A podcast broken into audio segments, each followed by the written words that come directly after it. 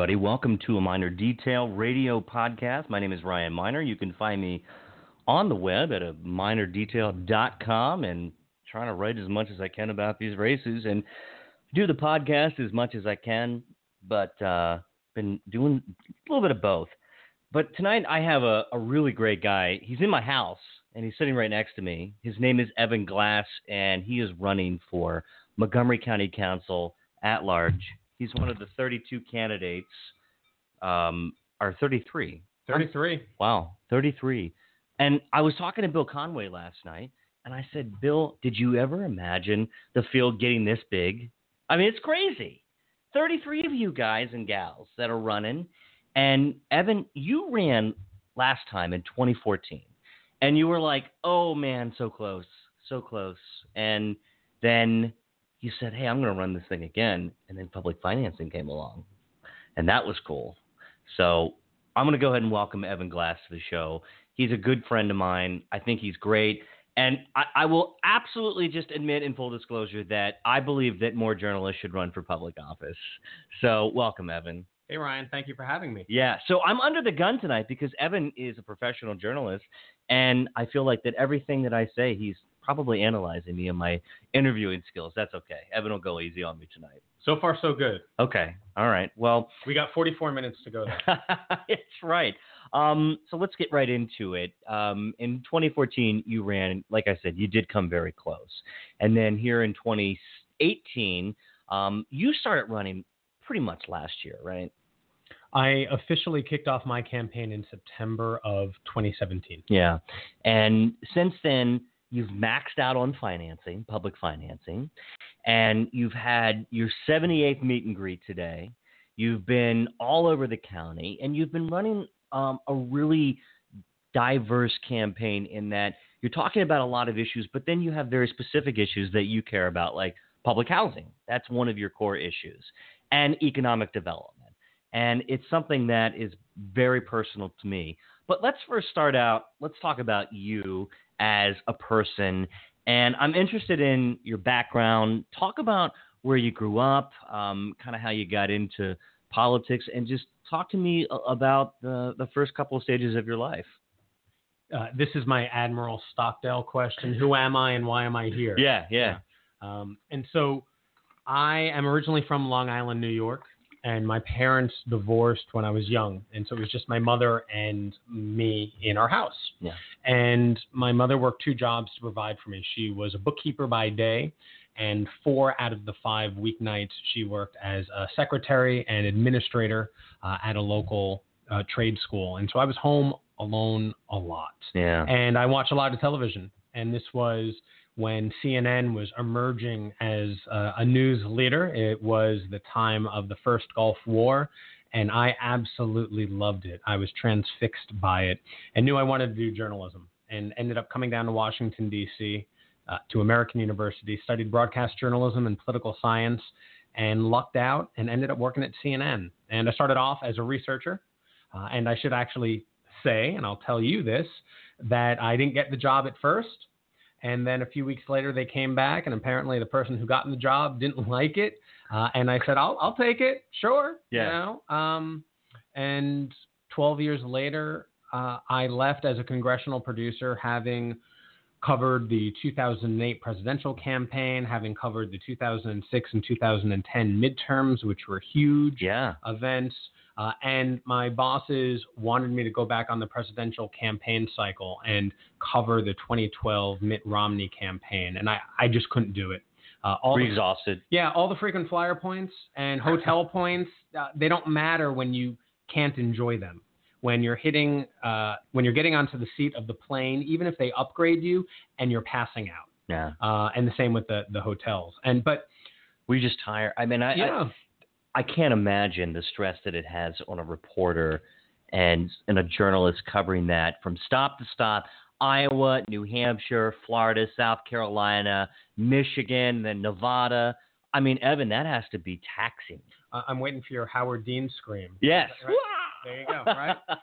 I mean, and that's what my life was. Yeah. And again, sitting at the front row seat of history is incredible, and and to be part of something like a presidential campaign uh, is um, it's memorable. Uh, and you know, I was also in the House of Representatives in the chamber in 2009 when they passed Obamacare. Mm-hmm. And I was, you know, in the bleachers, the cheap seats, the the press gallery above the chamber at 12:30 at night or so when Democrats eked it through. Yeah. And um, that's part of history as well. And so something that you could probably uh, agree with is that when you're a journalist and you're asking questions, sometimes you are less than impressed with whom you are speaking. Right. You're asking very pointed, detailed questions, and people just don't know what you're. The elected officials sometimes don't know what you're talking about, and you're sometimes, at least for me as a CNN journalist, you're powerless to do anything more, to correct them, to provide them with more information, or quite frankly, to share your own thoughts. Uh, and so being a journalist became very stifling in that regard because while I was at CNN, I started getting more involved in Montgomery County, working with my community, forming a neighborhood association, helping build sidewalks, protect trees, and that became my outlet for doing things. When you were a journalist, what would you say is your what would you say your most fascinating interview? Was it with a candidate? Was it with a person? Was it with someone that was a really memorable newsmaker? So there are a few different stories that that are memorable to me while at CNN. One was during President George W. Bush's campaign to pass the federal marriage amendment, um, you know, enshrining one man, one woman, banning gay marriage Right. in the Constitution. And here I am covering Congress, covering that debate day in and day out, and having to interview conservative Republican senators or individuals at think tanks who are telling me that I am a terrible individual, at Mm. least being a gay man, Yeah. not telling me that Evan Glass, CNN journalist, is terrible, but generalizing As a person, I Uh, mean, yeah, right Yeah. uh, that the LGBT community uh, is less than worthy of various rights, and so. I couldn't do anything more than ask them questions, and at the conclusion of our interviews, I'd shake their hand, say thank you, and then I go home. And you know, between you and me, uh, there's a good.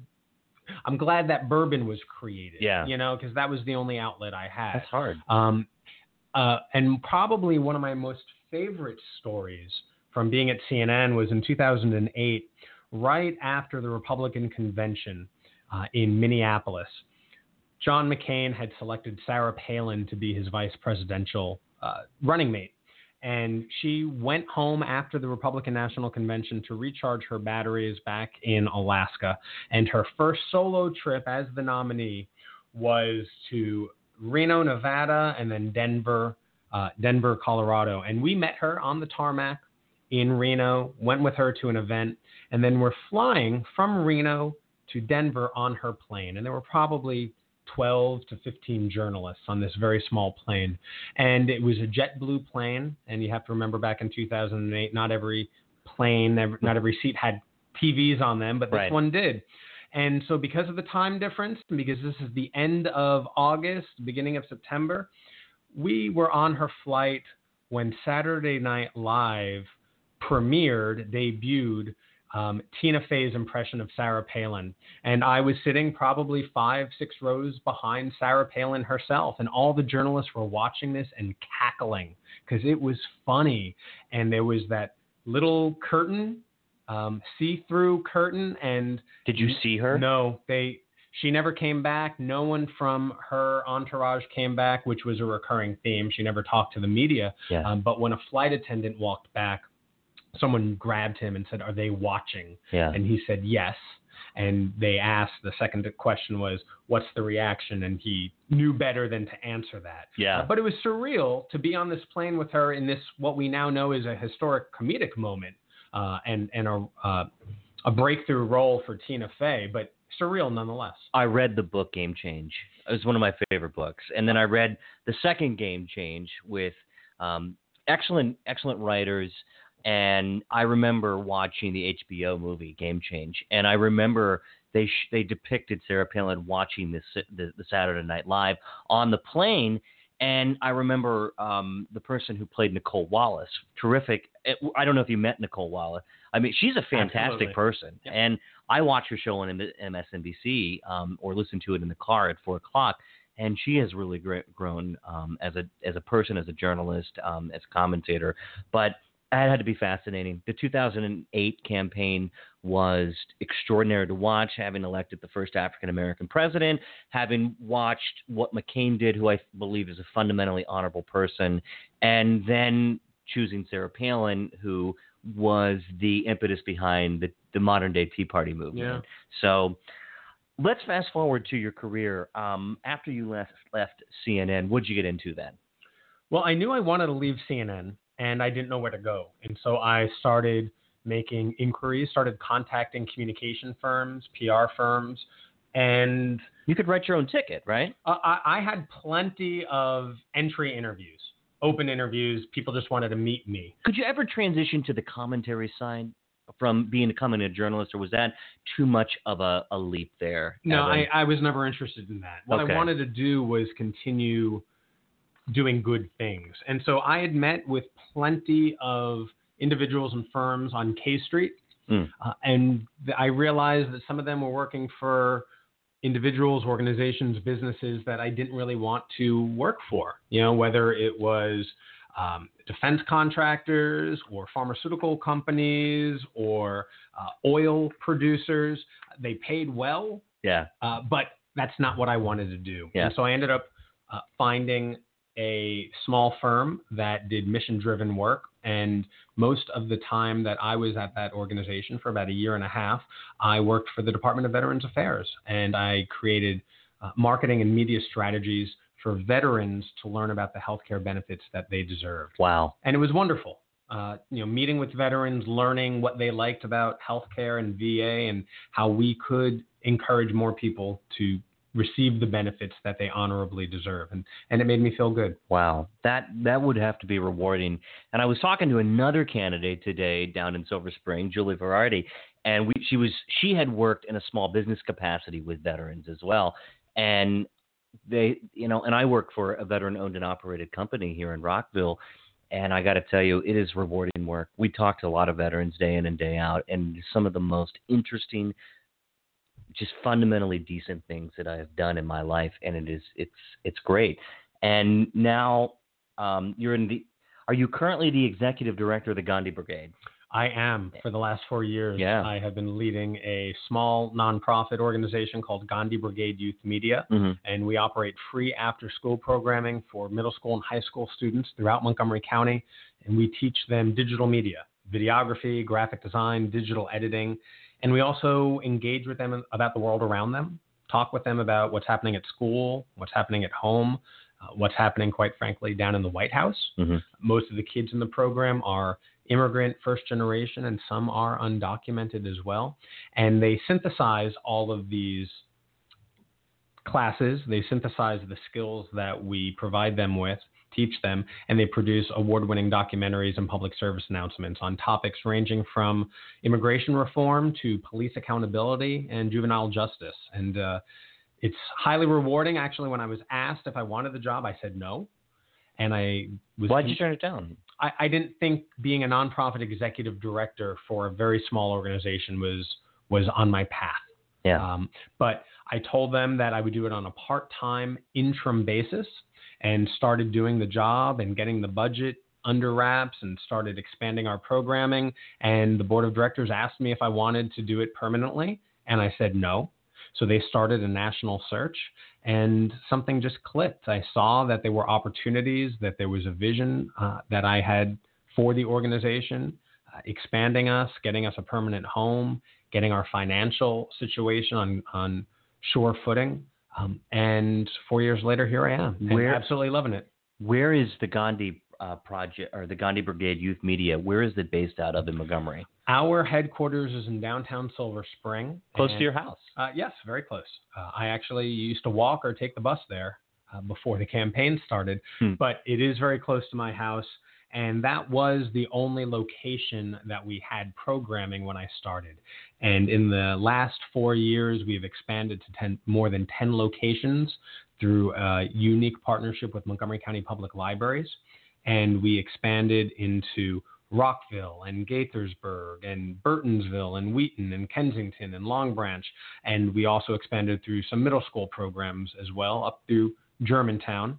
And it's, uh, it's a wonderful opportunity to really be with kids, hear what's on their mind, teach them, uh, and learn from them, quite frankly. Where does your funding come from?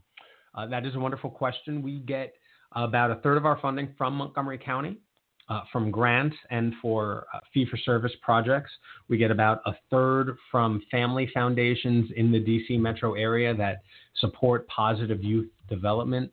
And then we get about a third from general philanthropy, donors, uh, and also within that last third, we have a small portion that we do fee for service projects. Mm-hmm. So for every nonprofit awards, gala, breakfast, dinner, where you see a, a three minute video about the organization and maybe a two minute video about the honoree that they're giving some award to. We actually produce a lot of those videos for other organizations.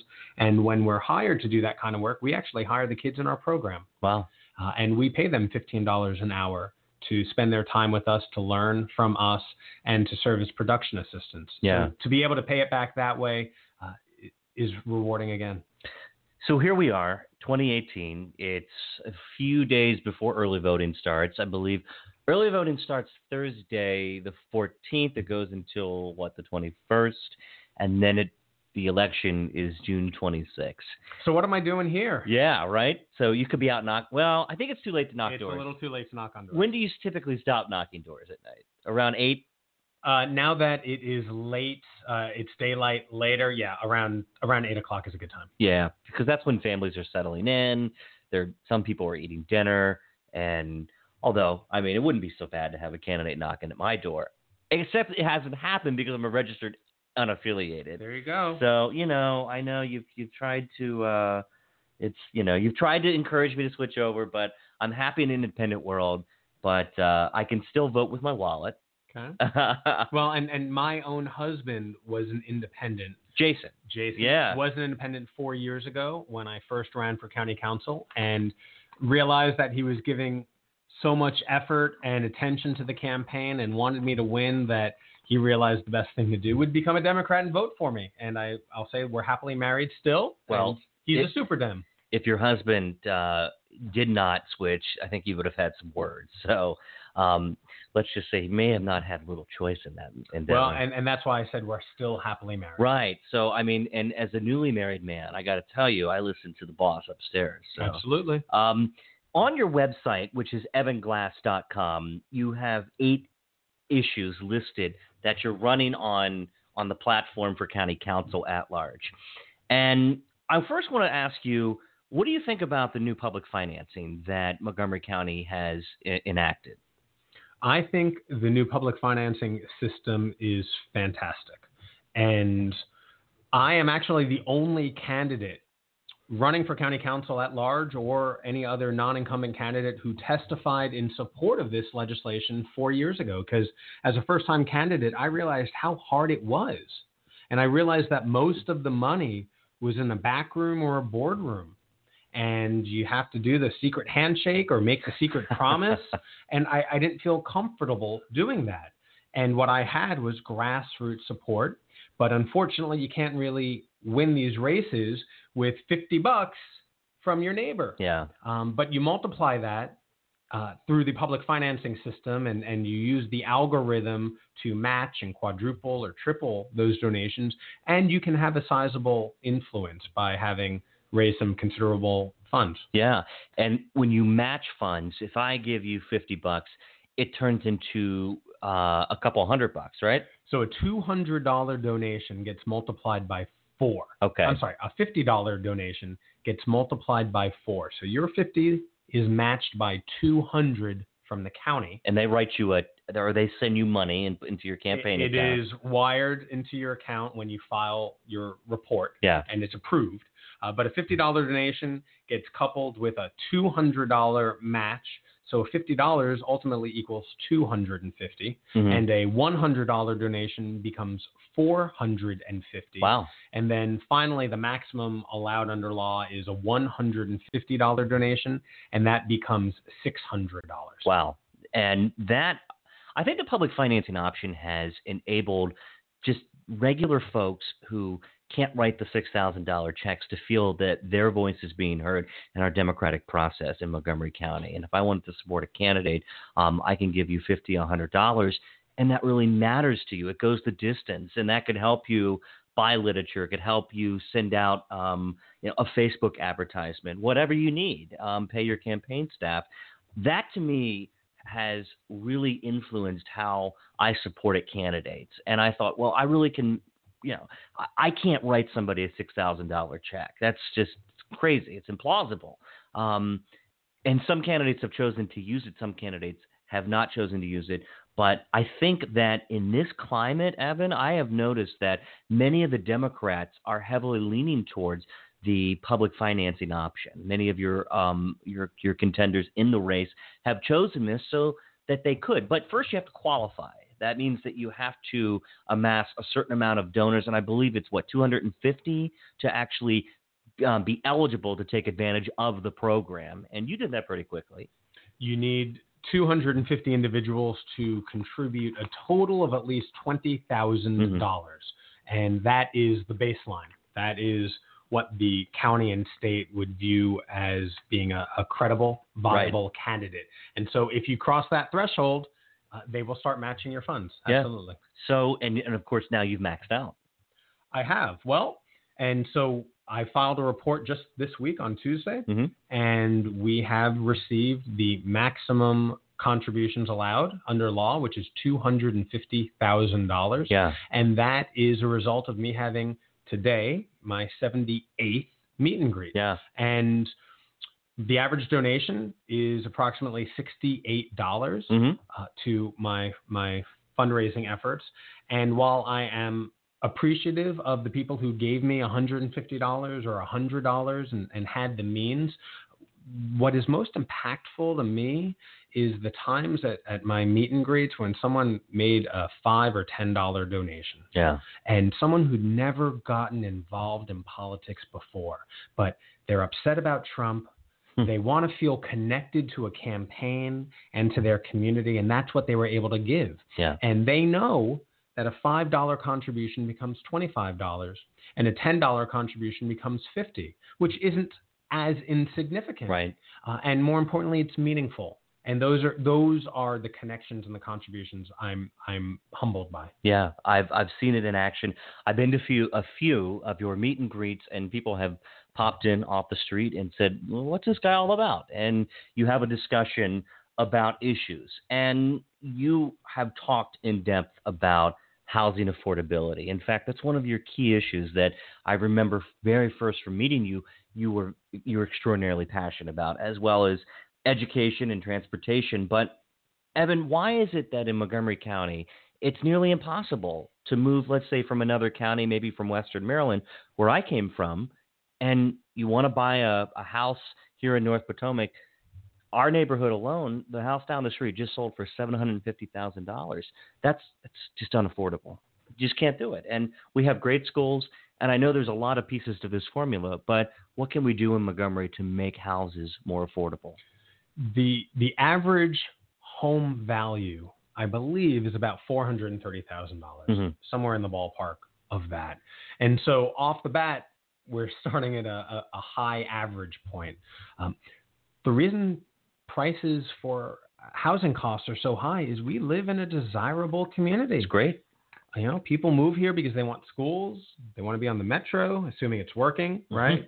um, and and they want the culture and community that we have here, um, and that that has a price to it.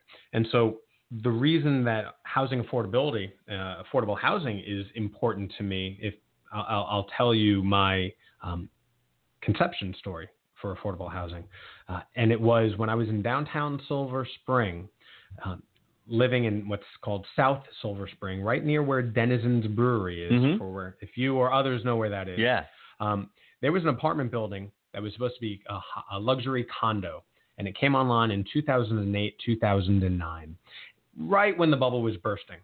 And so this housing, this luxury condo, uh, went into bankruptcy and it changed ownership over the course of a year multiple times.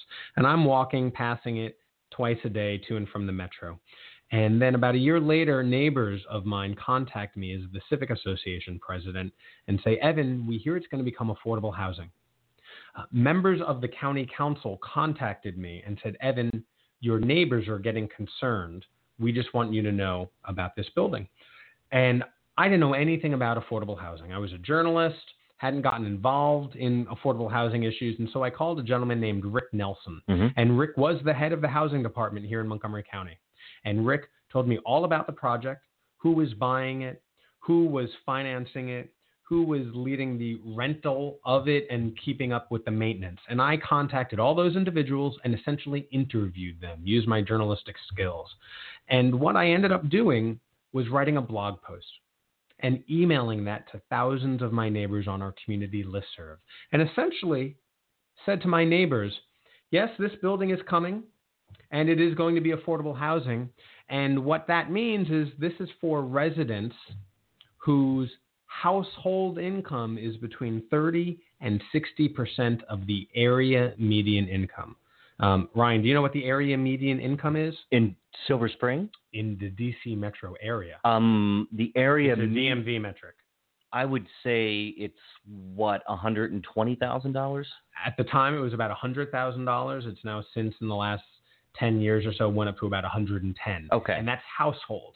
So these are units for households that make between 30 and 60% of the area median income, meaning they're making between 30 to 60,000 dollars the household. Yeah. And so I said to my neighbors, who don't you want moving into our neighborhood?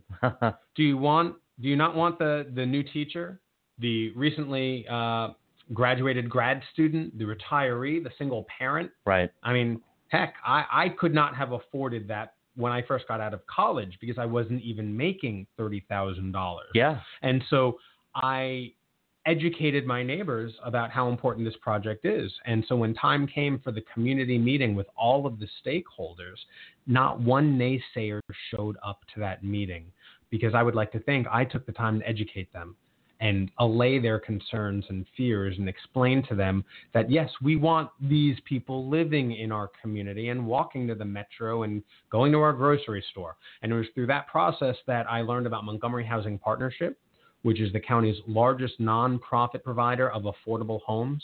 And all these years later, I'm proud to say that I'm currently vice chair of the board of Montgomery Housing Partnership, and we're helping build more affordable housing throughout Montgomery County. Where are you seeing most people located? Is it up county? Is it? I would say we're in mid county. I would say um, the Potomac area, North Potomac, Gaithersburg. Um, is it or is it below the Beltway where you live?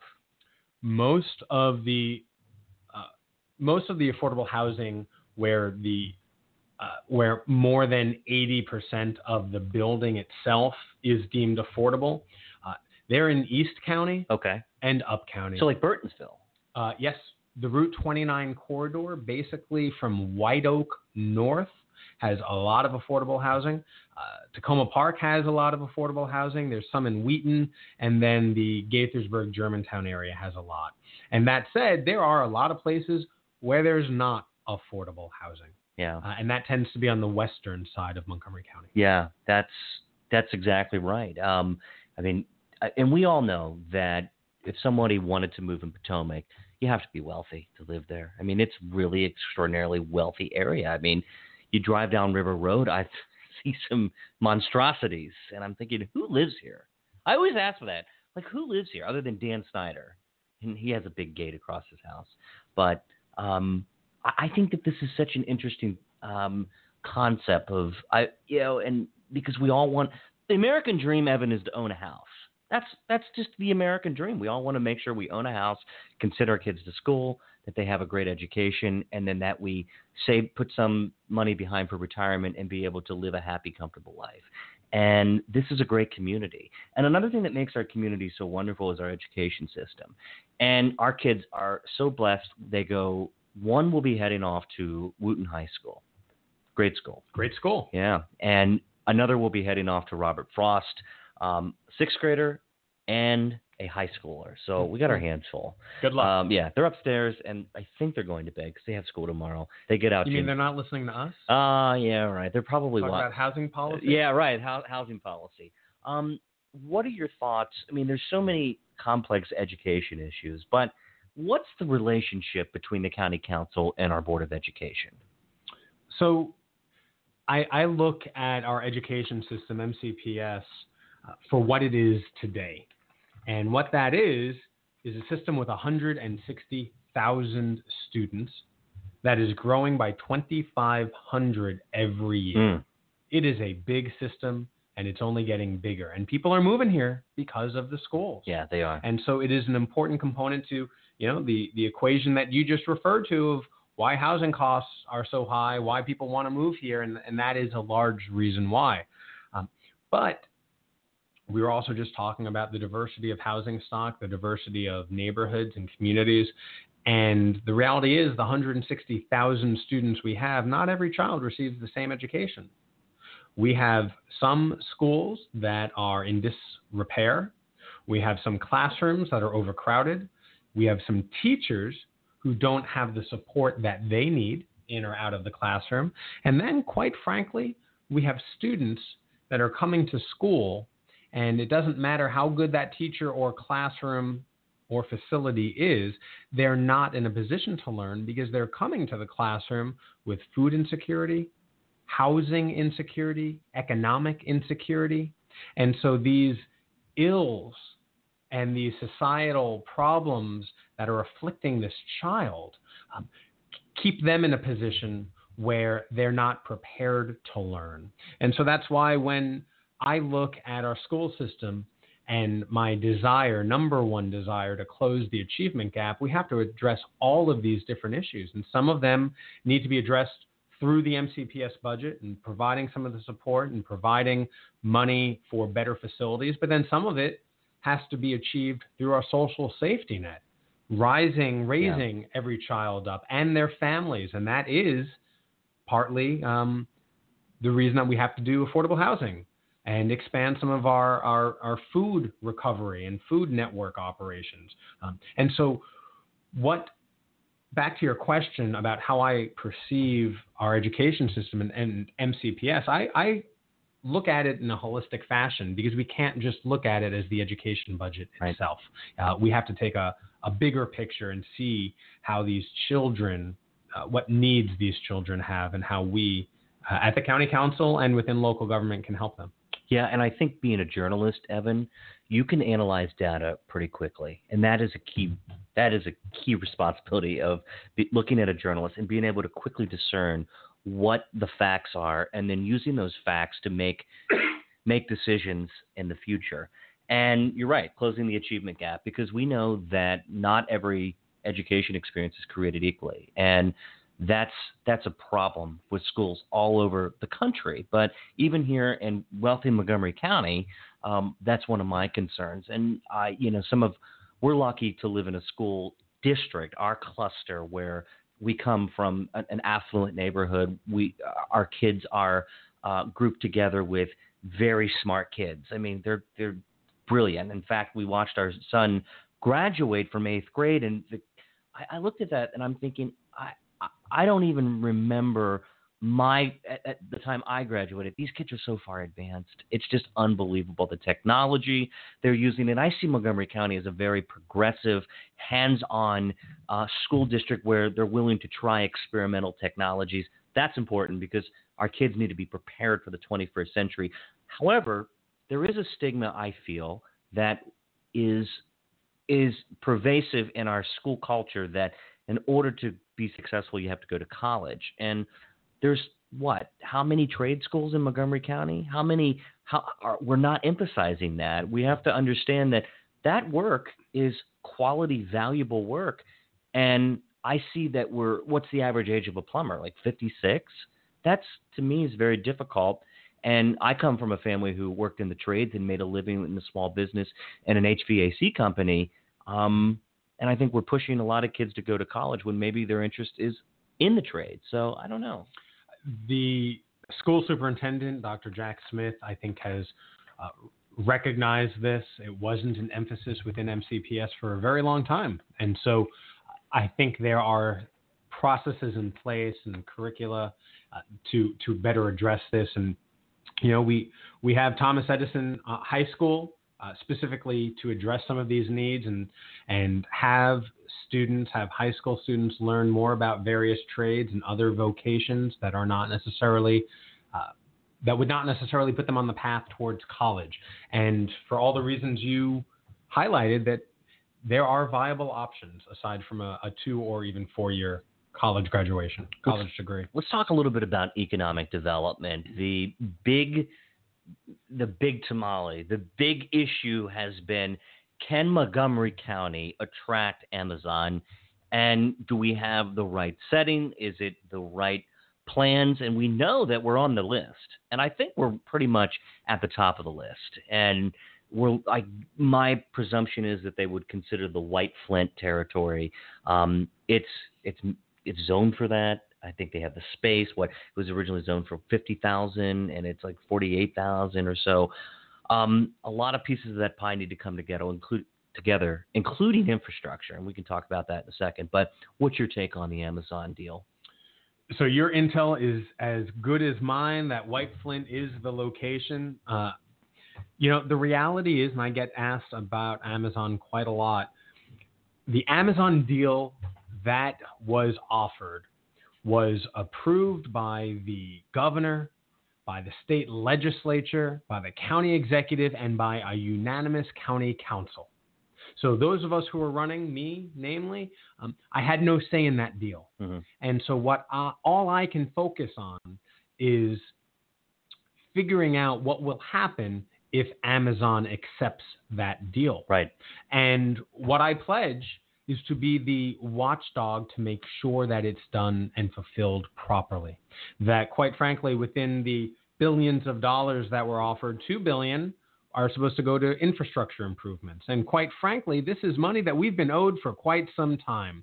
Montgomery County has gotten, uh, has not gotten, quite frankly, the revenue and infrastructure spending. Our highway revenue. Uh, oh, geez. School spending. There, there's a there are a bunch of formulas that that need to be improved upon. And if this is how we get the money to do those things, I'll take it. Uh, but the tax breaks that were offered to incentivize Amazon to come here with the prospects of 50,000 jobs and all these things, uh, I want to make sure that there are clawbacks or I'm hoping that there are clawbacks that if they don't achieve the number of jobs that they were offered or promised, um, that we claw back some of the incentives that were given to them. Right. We need someone who's going to hold them accountable. And that's and, what government does. Uh, well, that's what government should be doing. Um, all too often, you know, whether it's here in Montgomery County or, or elsewhere, but I'll, I'll keep it to Montgomery County, I don't think we've been doing a good enough job of minding the ship, of providing that oversight because you know we had the Silver Spring Transit Center a few years ago, and that was a transportation project that got uh, the budget escalated umpteenth times, uh, and it was supposed to cost you know 25, 30 million, and, and cost ultimately more than 85. And taxpayers are looking at that and saying, "What is government doing?" Well, right. And so, and you know, what I equate it to is, you know, the purple line. Mm. If we had a 25, 30 million dollar project that escalated threefold, what will a $2 billion project escalate to unless we hold their feet to the fire? And you had talked about public financing before. And I actually think this is a really important distinction. What public financing allows is for people like me who are not accepting any corporate money or any political action committee money to ask all the tough questions because I am not dependent on them to to plan, replenish my campaign. There's no no one's hands are in anyone else's pockets. So I will use my power journalistic powers and the ability to ask very pointed questions in front of the cameras and the lights to make sure that Amazon uh, if they choose to move here, uh, that they are doing what they said that they would do. Uh, and to make sure that the residents and the community uh, are safeguarded and that all the infusion of money that might be coming from the state or might be coming from Amazon in other ways is used properly. Right. One one of the usages the money would be the infrastructure upgrades, including our roads, and we have to take a serious hard look at the 270 corridor between what Clarksburg down to where the split is, and then of course to the Beltway. Mm-hmm. Um, I when I was working over in Northern Virginia, Evan, I would sit on um, I would sit I would take back roads to Potomac to the split, and then I would hit North 495, and then right before the American Legion Bridge, we would just stop, and then I would wait in traffic, and then we would go we would creep across the bridge, and then once I was over into Northern Virginia, right by the GW Parkway, it would pick right back up. I was fine. I would head out and good to go. So one of the proposals is to add toll lanes on 270. Is that something that you could get behind that the governor is proposing? So let me back up a little bit. So you talked about the American Legion Bridge Yes. and the bottlenecking that occurred at the American Legion Bridge. Yes. There is capacity to expand the American Legion Bridge by a few lanes. I'm fully supportive of that. Is it outwards? Is it is it width, or can they kind of like double deck it?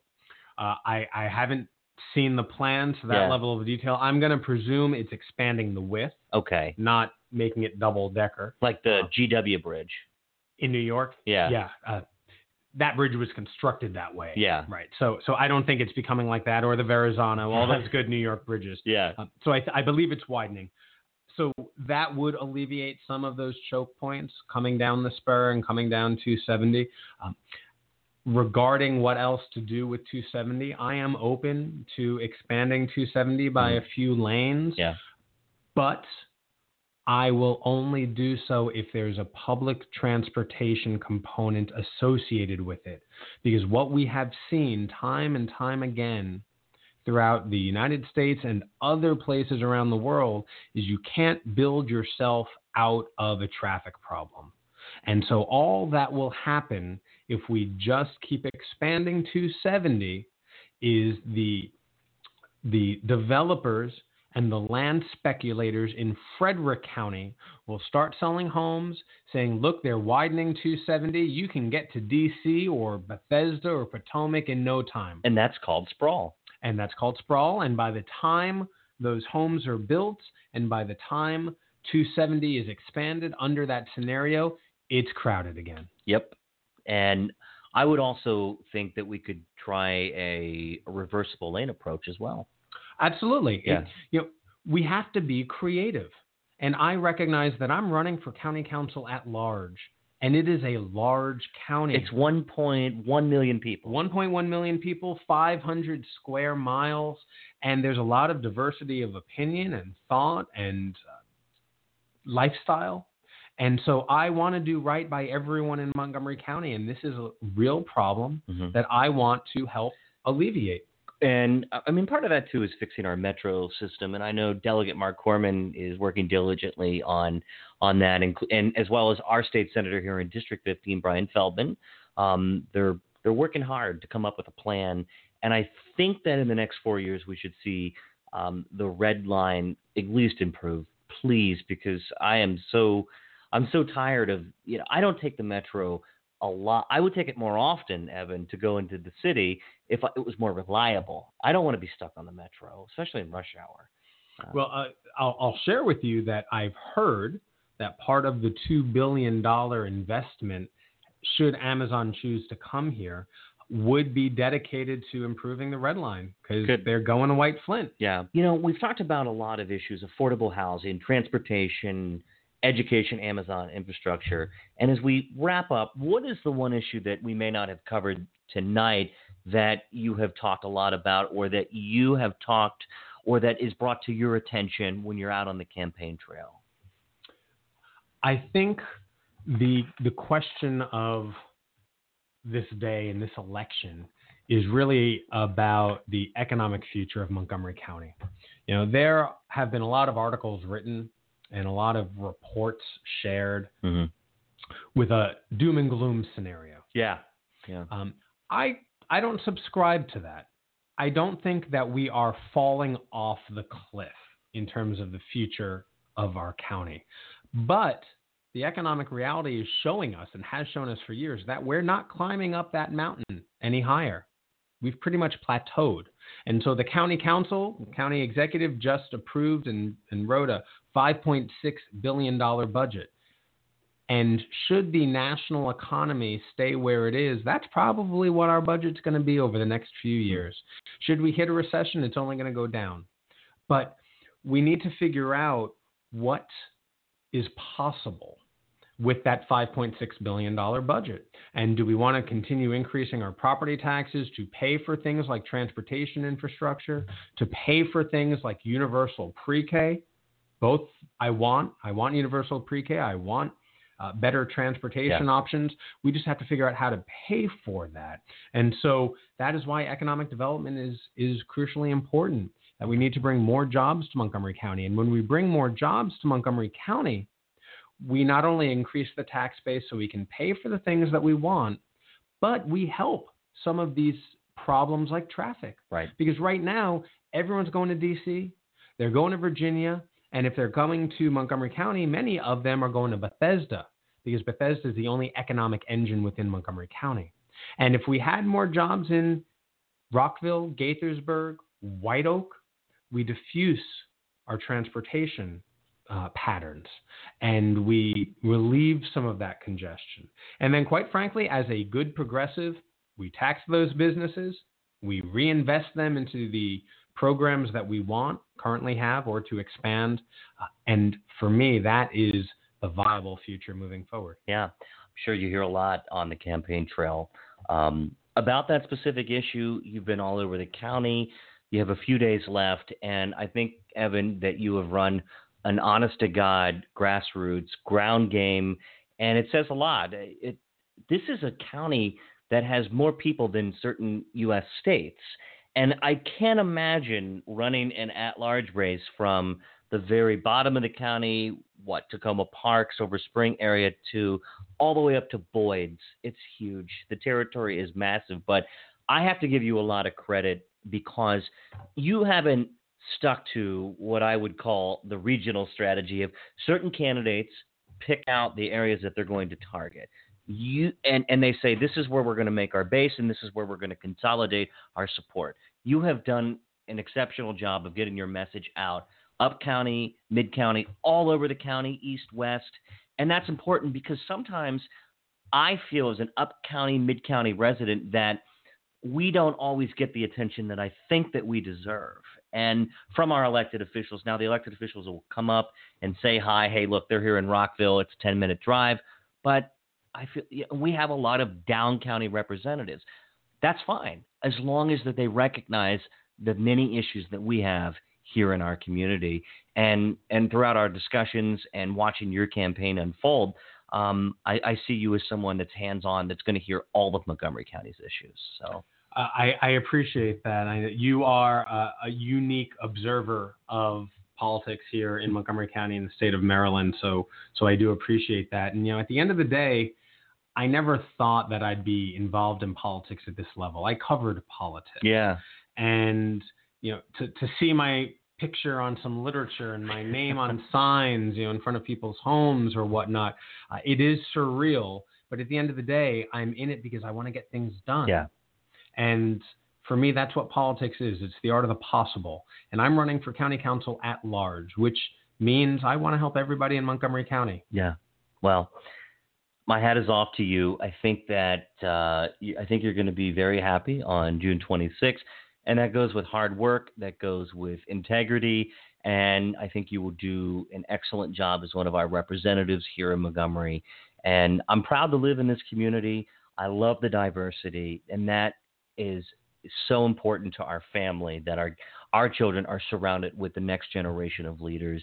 And you guys that are responsible for local government you're just tweaking things to make sure that we have a better life. And as we talked about last night with Bill Bill Conway who's also one of uh, one of the candidates a more perfect union. And that's what that is what good governance is all about. So Evan thanks for coming out on a, a Sunday night I know you're tired, but I really appreciate you doing this interview with me. So Thank you, Ryan. Yeah. And uh, I'll, I'll see some of your listeners at some metro stop tomorrow morning. yeah, which one? I don't know. Okay. Stay tuned. Okay, stay tuned. Evan Glass running for Montgomery County Council at large. You can find him on the web at evanglass.com. He's on Facebook. He's on Twitter. Tweet at him, Facebook him, message him, get to know him, and give him money. And uh, I would encourage you to, and if you're not registered to vote, well, I think it's too late. Uh, or can you register the same day? I don't think so. I don't know. Okay, we don't know, but vote. Just vote. Vote early. You have like a week to do it, and if not, vote on June 26th. And with that, have a great week, everybody, and there'll be a lot more to come. Once again, thank you, Evan.